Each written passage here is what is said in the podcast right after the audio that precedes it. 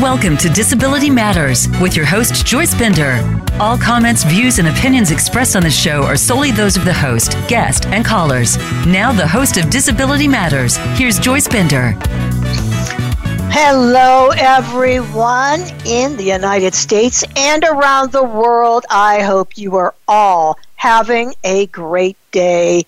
And what a wonderful day it is as we continue to march forward with getting vaccines against this horrible, horrible uh, pandemic and what we've gone through.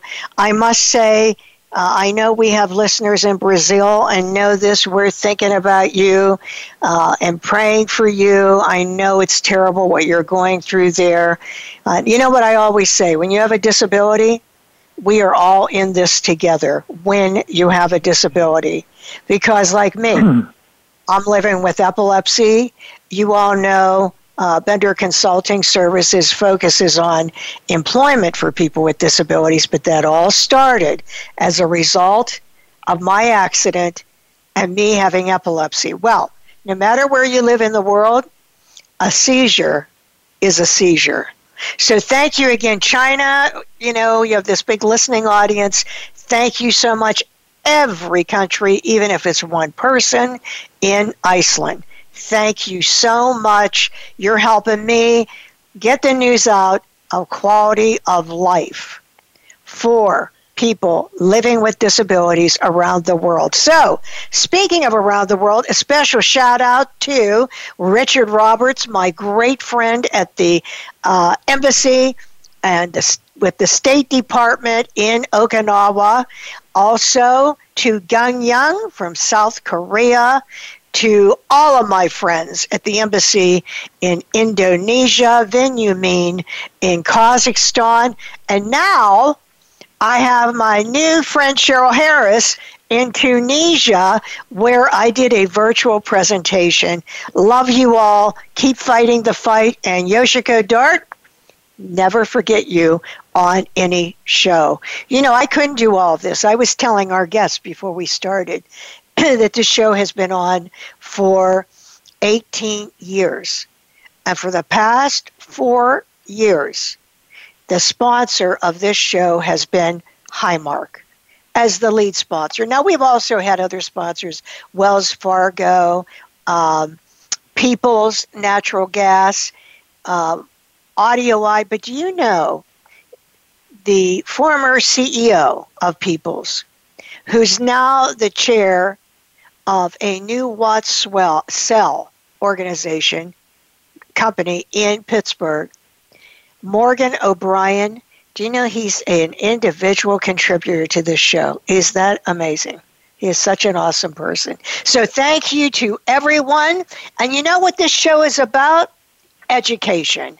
And you know what? I was talking to Marcie Roth, the CEO of WID, and Terry Hartman, who works in the entertainment field for people with disabilities. And they are going to come up with a way that we can get these shows out there through education. We're going to do something so that people can hear our history. They, you know what I mean? You go out to someone and say, Oh, do you know who Harriet Tubman is? Of course I know who Harriet Tubman is. Do you know who Justin Dart is? No. We're going to change that. That was my whole purpose with this show. And this would be a guest that we would put in that archive, that education uh, system for people to hear because not only is he a long term disability rights advocate and leader. He was an appointee during the Bush administration in the Department of Labor, which we'll talk about in a little bit. He also did work in the Reagan administration. See, he's done so many things, but I'm going to tell you, he is an absolutely wonderful person. Uh, he really is, and I've known him a long time, and he's always there when I've needed him. Uh, and welcome to the show, Mr. Neil Romano, the president of the Romano Group and former Assistant Secretary of Labor of the Office of Disability Employment Policy. Neil, welcome. Well, thank you very much, Joyce, for that uh, that lovely uh, introduction and welcome. It's it's always a matter of great pride uh, to be able to speak with you, and you certainly you certainly belong in the pantheon of people who have done a great deal for people with disabilities. But more important than that, you're still doing it. So I thank you, and I appreciate the opportunity to be with you today, Joyce. Well, Symbiotico because you're doing the same thing. But Neil, we have listeners, as you heard, around the world, mm-hmm. and you know yep. this man has worked with the different presidents of the United States. Um, but I want you first to tell everyone, Neil, what and how did you first become involved in the disability community as an advocate? You know, Joyce, that's an interesting question. I get asked that a lot, but it really is like the it's like the disability community uh, claimed me uh, my entire life, uh, beginning with the fact that I come from a, a very uh, religious background that believes that everybody's equal, everybody's entitled to the rights, uh, you know, God-given rights. So there was an automatic feeling about that in my life that everyone was equal. But I go all the way back to thinking about my dad. My dad was a, a had a small print shop in Brooklyn, for instance, and the three delivery people who worked for him all had cerebral palsy. And I never heard him one time talk about them in any way but as great employees. And his employees, the people that worked hard, you'd go downstairs and all of a sudden you'd go see them and you'd realize they were people with a disability. My father's closest friend, his entire life, was a gentleman by the name of Ralph Montanus, who was a reverend, who was completely blind at birth and so around my house was a, a man who was a, you know, very accomplished gentleman, college educated, uh, ran a huge ministry around the world. And we never talked about the fact that, you know, he was blind. We, we got to recognize very early on that people with disabilities had, you know, remarkable skills and on their own. Uh, and then for the bulk of my life at home, I, I lived with uh, a cousin who, who lived with us who had Down syndrome. And unfortunately, uh, my brother, who recently passed, was a Vietnam veteran who was a quadriplegic from the war. So I, I've always been in a way, whether I was advocating for my brother for a better wheelchair or I was advocating on behalf of my cousin or anything like that, it has always been part of my DNA uh, to look at people that way. You may note uh, Joyce, you're probably laughing over there, that I left out the fact that I'm a person with uh, very serious dyslexia. And, um, you know, I always tell the story that in high school, they wouldn't even give me the, uh, they wouldn't even give me the SATs because they said it would, it would hurt my feelings. It would embarrass me. I wouldn't recover from the damage it would do to me. Um, and four years after I uh, graduated high school, I graduated NYU Phi Beta Kappa, uh, number two at the university. So I also understood early on that people make decisions about people based upon what they believe as opposed to what the truth is for that person and what that person can do. So advocacy really was, was natural for me because I, I've been advocating my whole life. Wow. You know what? It is amazing how often I hear these stories just a little bit, like an hour ago, I'm talking to this fantastic woman, Laura, who tells me about her daughter uh, who loved ice skating and wanted to be involved long term in the Olympics. And mm-hmm. she was told by someone because of her uh, disability her hearing disability, she was told, "Well, why don't you do Special Olympics? It would be too hard for you." Ah, that's mm-hmm. 11 mm-hmm. years ago. I mean, you know, when you hear these stories, I- I'm telling you, it's like it's constant thing of lowering the bar. You know? It's, well, boy, were they way off wrong about you there, Neil. Well, you know, I have to tell you, I've often said they wanted to send me to a technical school to become a baker. Uh, and I have to tell you, I would have been a darn good baker. As a matter of fact, you'd probably be delivering rolls and stuff to my, you know, to bakeries with my name on it all over the country. But the fact of the matter is, I, I think one of the things that's helped me, Joyce, is that I've never ascribed malevolence to people who do that. I ascribe the fact that they just don't know. But as I say, you just don't know the first few times. After that, then you really have to check yourself and make a decision. How are you really looking at people? All people, not just people with disabilities, all people.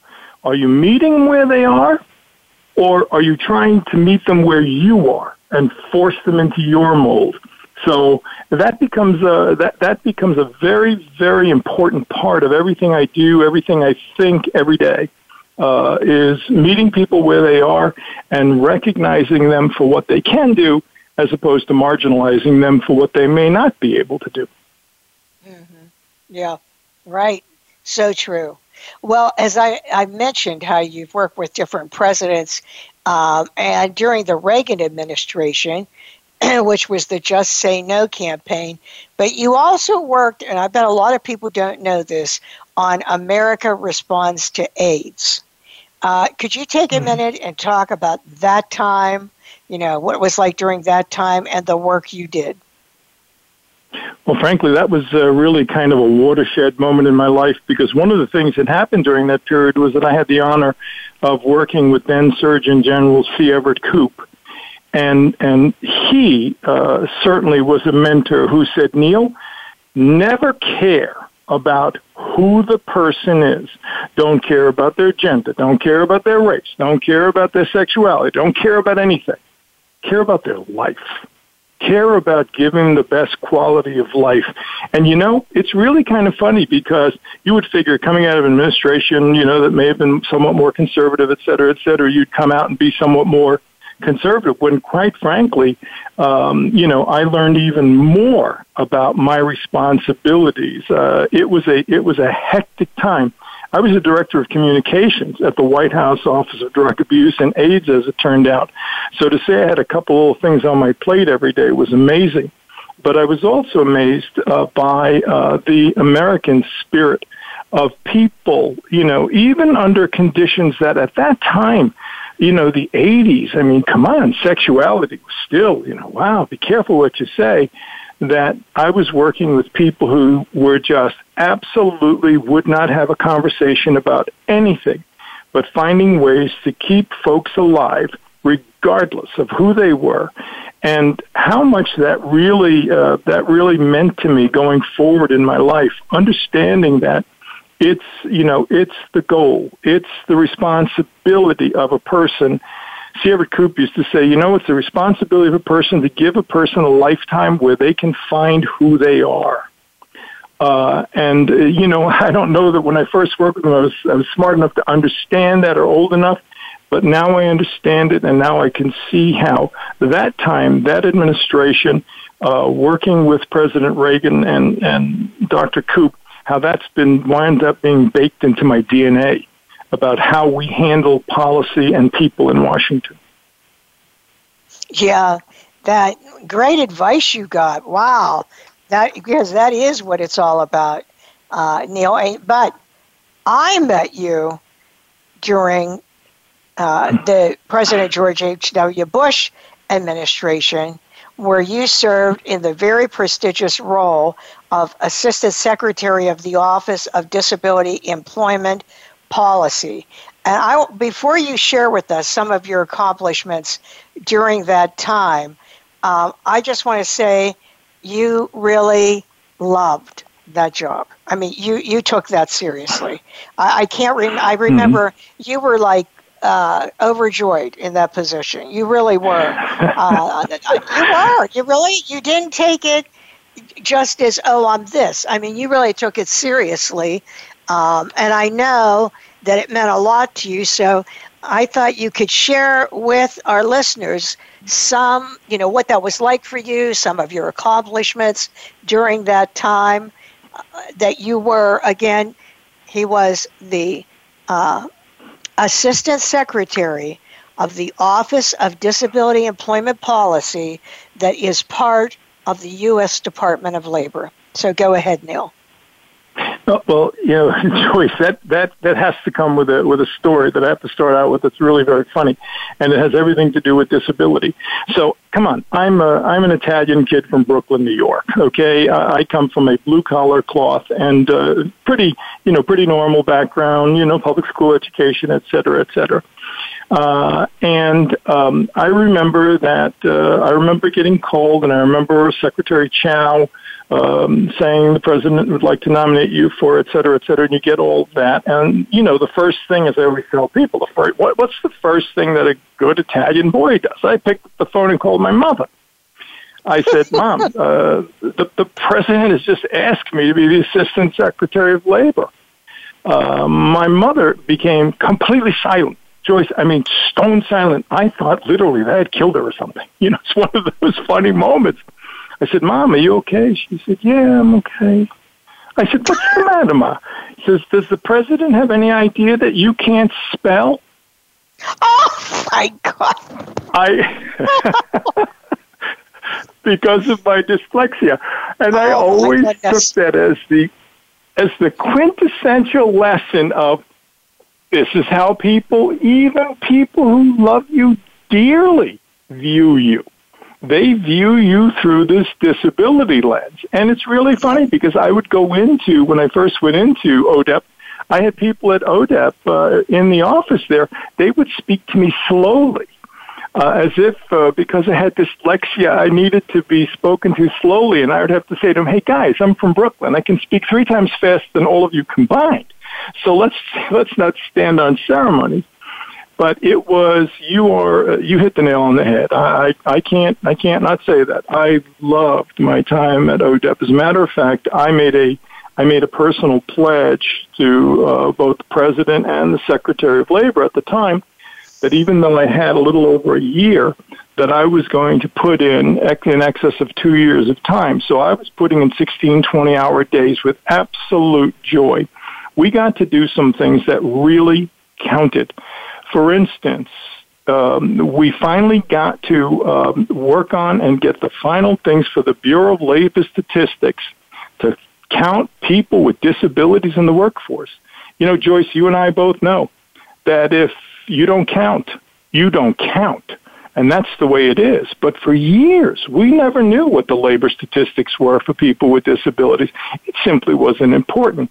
So getting to do that along with Secretary Chao was, you know, a very, very significant accomplishment because it then gave us the basis from which we could go off and speak to businesses and speak to America about the fact that people with disabilities are two times more likely to be unemployed and live in poverty than any other marginalized population in America. And that was startling information at the time. I also got to work, was the first person to give speeches on 508. Uh, about working on that, we wrote the first pieces that you know helped get people with this, helped get businesses to consider people with disabilities. And then one of the other things is a series of things that uh, we got to do. Uh, one of the others was that we worked on uh, a program where we started speaking to the American people through TV, PSAs, through online uh, meetings and things like that, with the point that the only way we're going to get more people with disabilities hired is when people see that other companies hire them and that it's not a charity hire but it is a hire that is an effective hire that is good for the bottom line of the corporation. That was what was important. So we worked pretty hard on that. And I'm, I'm proud to say that uh, those efforts are still in place today. But the, the single most important thing uh, that uh, I think uh, happened for me at ODEP that was important, I always believe, as I know you do too, Joyce, in a, um, a servant leadership kind of feeling. And I felt the most important thing I could leave behind at ODEP in even my short period of time was more people who believed what we believed. More people who believed, you know, outside of ODEP, throughout the country, in corporations who believed in the value of people with disabilities in the workplace. And I am inordinately proud of, um, just recently, I had a phone call from a business out in uh, Seattle who said, I heard you speak 15 years ago and it completely changed the way we do our business. So it's not what I accomplished, it's what the people that we have helped encourage accomplish. Because one person is one person, but you know, um, you you know the uh, you know the value I think of disciples. Absolutely. Yes, I do know that. Well, you know what? I mean, you did do so many things, so many great things. And I hope, Neil, that this 508 will continue to move forward. Mm-hmm. Well, you know, we, we will see. Uh, we've had, uh, you know, there's uh, different administrations that take a different look at the way they want to administer things but I can't see under any condition that anyone would not want to uh, continue working in that regard because we understand very, very clearly uh, that that is, uh, you know, uh, essential in the field of employment. And you know, I'm, I'm speaking to the master, but I, you know, it's it's a radio show, so we'll make believe that Joyce doesn't know. Uh, but in employment, we understand. we under some of these things you taught me. So if I'm just saying it again, just relax. Um, we we understand very clearly that um, leadership at the top is terribly, terribly important. We understand that demonstrating that a lot of the things, uh, and this is what we worked on at ODEP, a lot of the things and the misunderstandings that people with have about people with disabilities uh, in many, many cases, prevents them from getting work. As you probably remember, uh, one of my mantras when I was uh, the assistant secretary, and I still talk about it a great deal, is I really, uh, I really don't like the word accommodation when talking about people with disabilities in the workplace. I always say, hey, if you're going to come over to my house and you don't like mushrooms, I'll accommodate you. I won't make a mushroom sauce, okay? That's fine. But if you pick up the phone or you come into my office and you say, I need a screen reader, and you say to me, I need the screen reader, what are you saying to me as an employee with a disability? I want to give you a hard time. I want you to pay two, three hundred dollars for a screen reader. I'm saying, I want to do my work better. I want to be able to to function at the level you paid me for. I want to be the best I can be because I don't necessarily want to be stuck here forever. I might want to advance.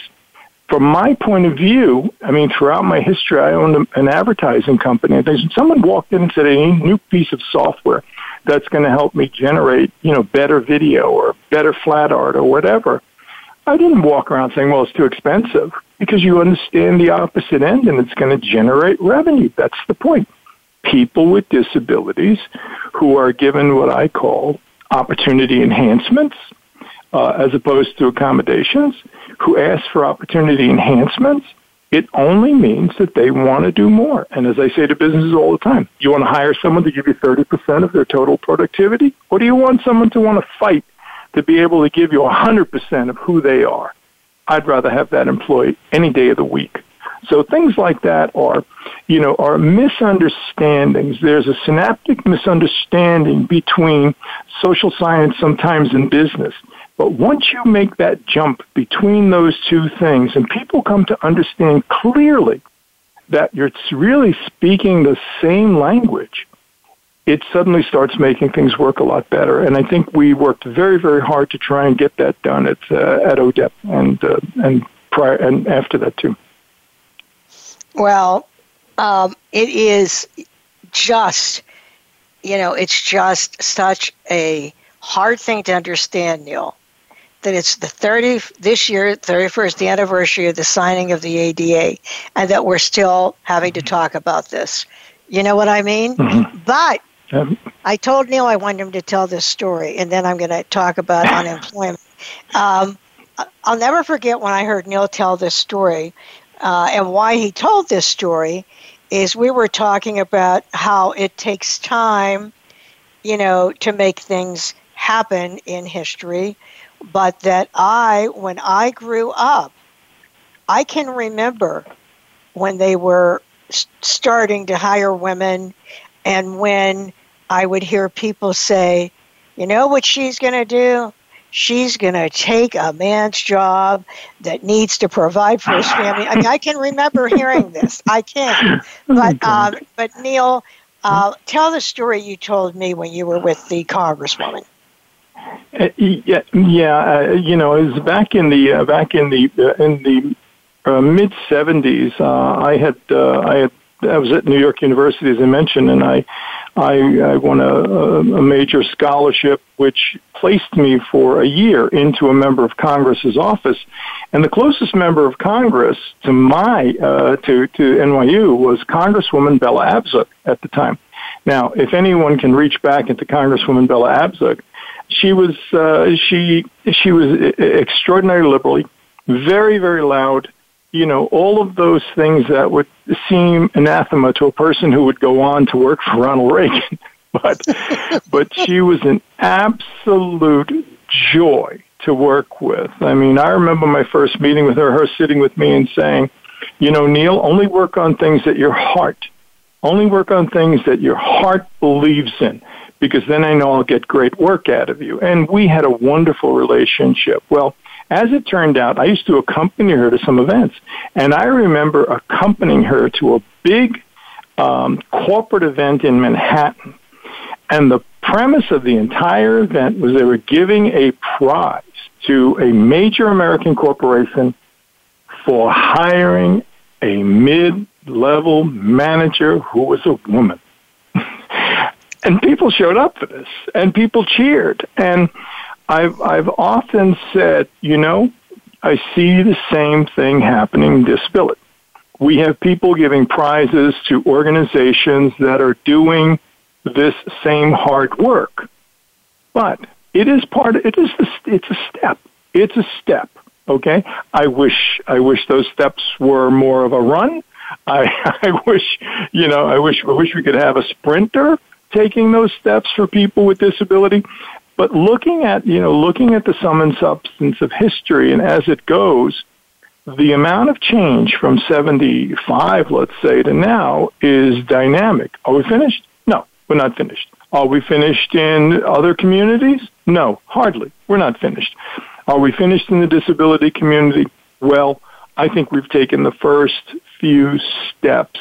I have businesses all the time say to me, you know, what more do you want? You know, every time I see you, you're pushing me to do something else. You're pushing for more. You're pushing for more people with disabilities to work rate. You're pushing for more. And, and I say the same thing all the time. I want for people with disabilities exactly what you want for your family, for your friends, for your children, and for those you care and love. Because anything less is frankly less. So you know, it, it's it's a it's a it's a matter of continuing to move forward. Part of that for me was always the understanding, working for the congresswoman, understanding that you could have huge differences, huge differences with another person, but you cannot have huge differences about things like the the fundamental rights of a human being. You can't have differences about that. Either you believe it or you don't. I'm a person who has uh, spent a good deal of the last 20 years saying to people, you know, I'm, I really love the Declaration of Independence. As a matter of fact, when I got sworn in as uh, uh, for the um, um, for the chairmanship of NCD, I asked and was granted one of the greatest honors of my life to be sworn in in front of the Constitution, the Declaration um, it means a lot to me because I firmly believe that all men are created equal and they're endowed by their Creator with certain inalienable rights, and among them a life, liberty, and pursuit of happiness. And whereas I love the Constitution, and a lot of the Constitution, there's nothing more profound or important to who we are as Americans or who we should be as human beings than that simple line. Isn't that the truth? So true, Neil. Well, hey everyone, it's time for our news break. You know, every half hour at the half on the show, we have our Advocacy Matters news break with Peri Jude Radecic, the CEO of Disability Rights PA, and a person that's been with me now for a couple years, uh, bringing timely information so you'll know what's going on. Peri, are you with us? Joyce, I am, and thanks uh, for having me. Of course. So, what news do you have for us today, Peri? Well, Joyce, I, I want to talk to your listeners about how we can all actively work to stop the hate and hate crimes and violence being committed against Asian Americans. I think we all watched in horror a couple of weeks ago when eight people, including six Asian women, were gunned down in a horrific act of violence in the Atlanta metro area. This violence is the kind of violence that spreads fear and an intimidation in our communities. And the increase in hate against Asian Americans has been linked to the start of the pandemic as COVID 19 was labeled by some in xenophobic terms. And we have some statistics to share. According to the Stop Asian American Pacific Islander Hate Reporting Center, nearly 3,800 incidents of anti Asian hate have been self reported since the start of the pandemic. That's a lot. So on Thursday, March 18th, the U.S. House of Representatives, the Committee on Judiciary, they have a subcommittee on the Constitution, Civil Rights, and Civil Liberties, held a hearing on discrimination and violence against Asian Americans. So if you go to disabilityrightspa.org and you find the Advocacy Matters segment for today, you'll get a link to the hearing and the record that was established on discrimination and violence against Asian Americans. And you would go to disabilityrightspa.org. So advocacy matters. We know that. And as advocates and leaders in the disability community, we have to understand the intersection of race and disability and speak out against anti-Asian hate, violence, discrimination, and intimidation. We cannot stand by silently when one part of our disability community is increasingly the target of hate. So what we so what can we do? We can caution the news media, police, and prosecutors against the tendency to blame mental illness for xenophobia and white uh, supremacy. Uh-huh. Joyce, racism is not a mental illness. Uh-huh. Right. Policy yes policymakers and law enforcement have to aggressively combat Asian hate and discrimination. We have to have resources for prosecutors and district attorneys to actively investigate and prosecute hate crimes. And we have a website on uh, disabilityrightspa.org to learn more about Stop Asian Hate and a virtual national day of action and healing that took place on Friday. So go to Advocacy Matters segment at disabilityrightspa.org and get all of this important information on how you can help stop Asian hate crimes. Oh, so important because just as you said, it doesn't matter what race you are, what gender you are, you still can be living with a disability, and that is where the intersectionality comes through for our Asian brothers and sisters.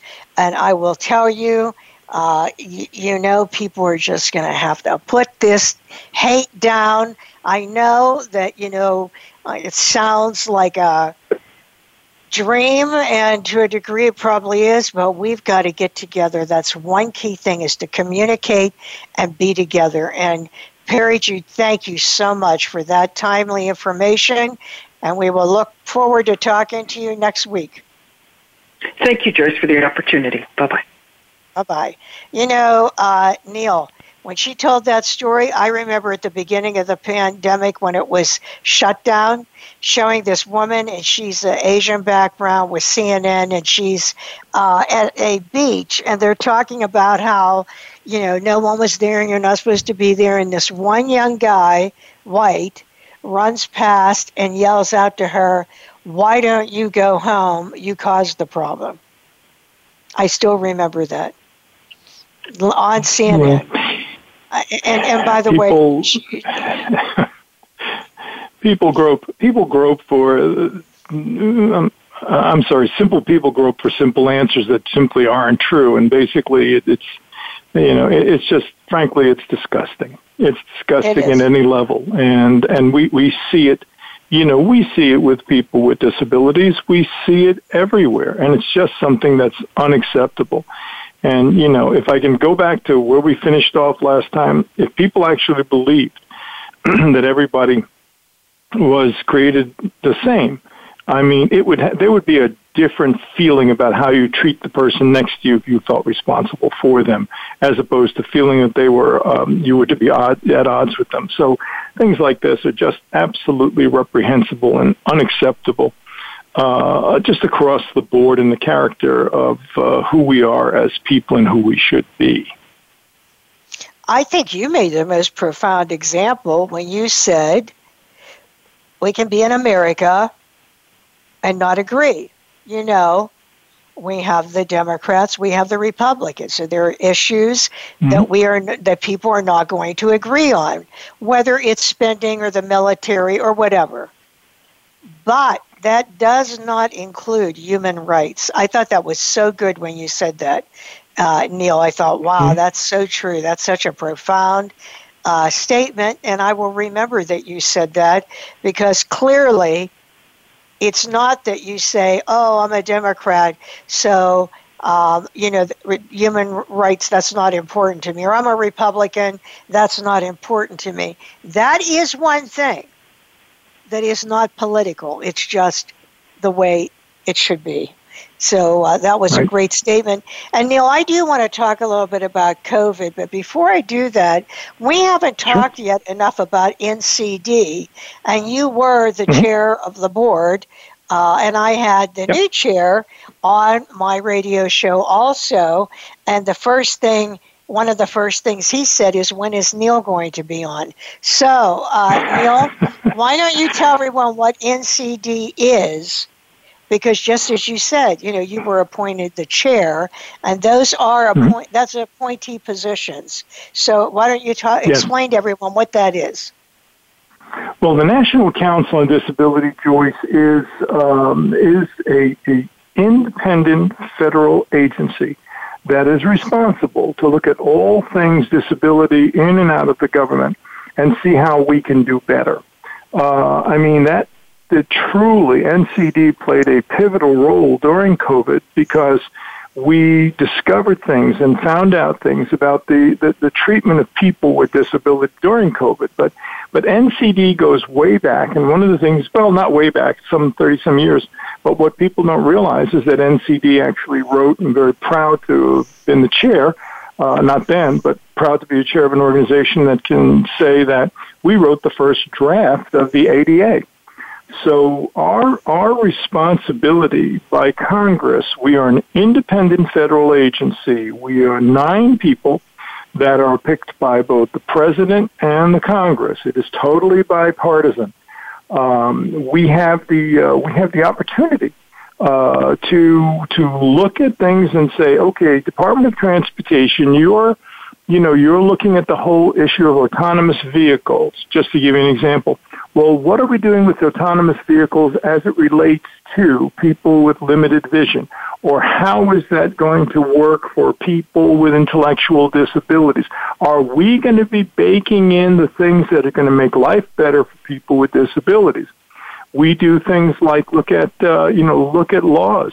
We have uh, NCD during my tenure has pounded on a, a, a, a an ancient 84 uh, year old piece of the Fair Labor Standards Act called subsection 14C, which, believe it or not, your audience is going to be stunned by this, which allows people with disabilities to be paid less than the minimum wage. Well, I have to tell you, in an age now when we realize that, you know, even the minimum wage we have right now is not enough to sustain people. Imagine being a person with a disability and making less than minimum wage, and sometimes, and then sometimes literally, literally, pennies on the dollar for work that needs to be done for real work. So at NCD, we've been really pounding on that, working with the Department of Labor, working with Congress. Congress now has a piece of legislation about uh, eliminating that uh, that loophole in the uh, in the Fair Labor Standards Act. So NCD is kind of a watchdog. We we watch everything that's going on in the federal government. We get a huge amount of input from outside. We have quarterly meetings, uh, and those quarterly meetings are always open to the public. Uh, people can come, they can listen, and any person who's there can give three minutes of their opinion on anything. They just register and say, I want to talk three minutes about this issue. It doesn't have to be an issue we're talking about. Quite frankly, oftentimes it's those open sessions where we hear something interesting. So, for instance, when COVID first began, we started hearing things from all over, both during our meetings and people calling us, about the, the inequitable treatment of people who were getting the virus, who were people with disabilities. And we worked extremely hard with the Office of Civil Rights over at the Department of Health and Human Services. I know this is sound hard to believe, Joyce, but we had to put out a regulation talking to the medical community saying, you do not have the right to withhold care from people with disabilities simply because they have a disability, or you may not value their life as much as somebody else's life. So NCD has that. I, I am, you know, I am extraordinarily proud that um, that during my time, uh, I've had the opportunity to serve with uh, with uh, Mr. Gallegos, who is probably one of the brightest men I've ever met. I mean, he scares me. he knows he knows more law around disability than most people have forgotten and he is a remarkable chairman. And it was an honor to serve as the chairman with him, and it is an honor to serve under him as he is the chairman. As I said, NCD is totally bipartisan, uh, and uh, I have been on the council as a Senate appointee, appointed by Senator McConnell. Uh, I believe he was appointed by Senator Schumer, so you could see opposite ends of the spectrum at that point, quote unquote. We have never had, I can't remember a time on the council that we have been in disagreement because during our tenures, what we have done is we have focused, focused, laser focused, not on the, not on the politics of the issue, but on the responsibility to help people with disabilities. I mean, very honestly, uh, during the pandemic, I think one of the first things that you know I may have gotten myself crosshairs with the uh, past administration was that um, during the briefings on COVID, they didn't have a sign language interpreter. I mean, you know, we were being told that you know captioning and stuff, and we we basically you know, sent letters to the White House saying this is really not acceptable. And then they'd come back and say, no, you know, things like uh, close, you know, uh, captioning is not acceptable either because captioning is often very bad. So, you know, we have that degree of independence. I can't tell you how many letters, um, you know, uh, during my tenure uh, as a chairman we've dashed off to the White House or to, you know, a member of a ca- cabinet member or a member of Congress or the Senate um, to talk about very important issues. And by and large, uh, you know, we get responses. Not always the response we want, but we'll keep fighting until we get what we need. Oh, that is so awesome that you do that. I have to tell you, Neil, I did not know about those uh, open meetings you have, the quarterly meetings. I mean, I think that's mm-hmm. really mm-hmm. awesome. I think that's great. Where do people follow NCD? Where do they go? on the it's website? It's really very, very simple. It's ncd.gov. That's it. ncd.gov. Now, are you still yep. involved with them then, Neil? Oh yeah, absolutely. Uh, I I have been, uh, as I said, I was appointed uh, by Senator McConnell, and the way it works is that the president has the right to elevate someone to the chairmanship. So I was elevated during the last administration, and then, as is extraordinarily natural, and as it should be, um, uh, Mr. Gallegos was uh, was elevated during this administration. A very, very comfortable and a wonderful handoff. I, as a matter of fact, I've said this to his face. I'll say it again. During transition, I recommended him. so I'm very proud of the fact that he's the chair. Well, he really likes you also.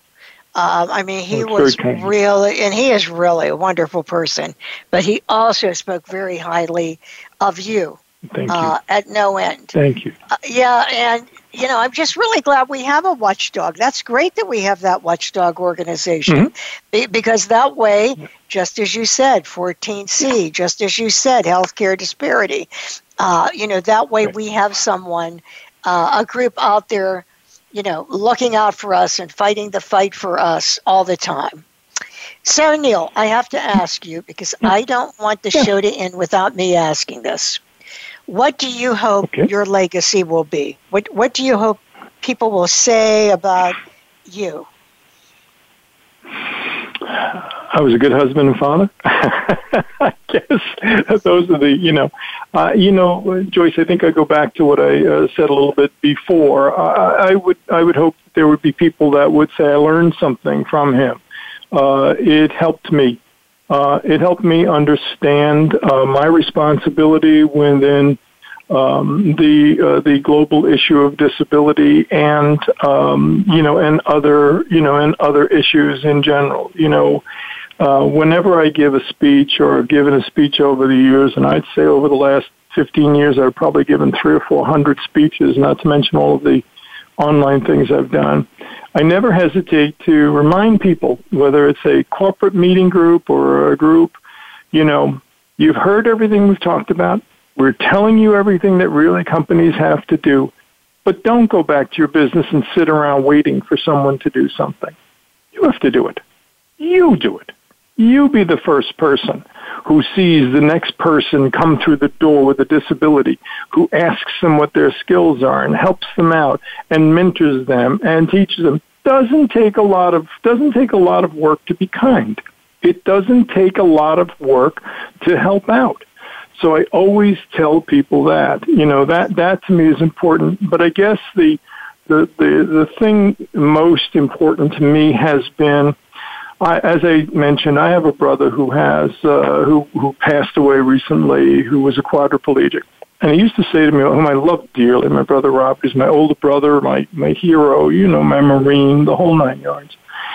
And I would talk to him and he used to say to me, Neil, he says, remember one thing in America, when you go in a room for the first time, you get asked two questions your name and what you do. If you're not, if you don't have something that you do by way of employment, he said, they move on to the next person. You become less than a person in their eyes. So he used to say to me, Neil, you fight for stuff, fight for people to be employed. Fight for more people to be employed. And that's one of the reasons why you and I have had such simpatico over the last, you know, many years that we know each other because we understand that you can have the best of everything. You can have a great education. You can have everything. And people with disabilities, you know, many, many of them have college educations and sit at home and never get a job.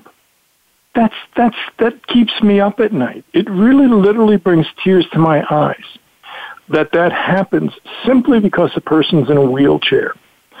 The other thing for me is that I want to be remembered for is that in working, you know, realizing that that that there is that healthcare, that a person's health is terribly important. You know, it's really funny. During my tenure, uh, and I am delighted that uh, Mr. Gallegos is moving on with you know, looking at healthcare, you know, the access, the accessibility of healthcare in America for people with disabilities is horrendous.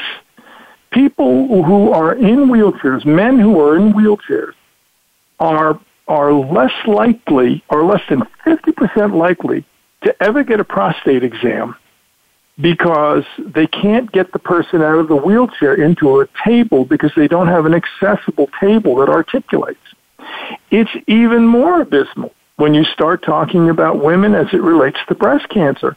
A woman in a wheelchair cannot stand to take a, a, a normal mammogram. Well, guess what? She's not going to get one. Now, I'm not talking about indigents. I'm talking about people with disabilities who are paid, have the insurance, and so on and so on. I'm working on a project right now that I'm, I'm extremely excited about after having done some research and things, we realized that, for instance, people uh, who have who are uh, uh, who have limited ability to hear and other disabilities don't get the full Medicare benefits they're entitled to because no one tells them and because the information isn't there for them to get in a format that they can take in. So I'm working with a team of people to figure out how to make that information more accessible. So while we worry about employment and while we worry about things like healthcare, um, it's it's terribly important to understand that access to healthcare, understanding healthcare, understanding how to get it, understanding what you're entitled to, is absolutely essential because we really it's almost like you know Joyce it's like it's like a fan dancer. It's there. We'll show it to you a little bit but then we cover it up. And we don't give you the opportunity to really understand it. We don't uh, uh, uh, give you the people to help guide you through it. We don't give you the the text and the materials to look at it in a way that you can get I have to tell you, I went on, you know, Medicare a few years ago, and I'm reasonably intelligent. It took me a long time to fight through the morass of that information to be able to get what I wanted. And I have to tell you, I had to hold my breath to make sure I got what I needed because, as you know, I'm a person who has uh, I have uh, leukemia. So it's re- my health care is terribly important. So these are issues that, for me, I am I'm proud to have worked on, and Joyce, I'm going to continue working on them, as I think you probably are aware. Oh, I know you will, Neil. I know you will. And uh, it the name your company, Romano Group LLC. What is the website if someone wants to reach you? Um, you know what, Joyce? People can just reach me directly. Okay. At uh, Neil at the RomanoGroup.com. That's it. Neil I actually don't have a N-E-I-L. Yep, Neil. Yep, N-E-I-L at the Romano Group dot com. Well, Neil, it has been a pleasure to have you on the show today. An absolute pleasure. And listen, anyone that heard this show and you're thinking, oh my God, this other person should have heard it, remember, the shows are on demand. Go to Spotify, Apple. You can subscribe to the show. Uh, but we end every show with a quote, and this just fits what Neil was talking about. The time is always right to do what is right. This is Joyce Bender, America's Voice, where disability matters at voiceamerica.com. Be with us next week when we talk to, yes, following Neil, Kathy Martinez. Talk to you then.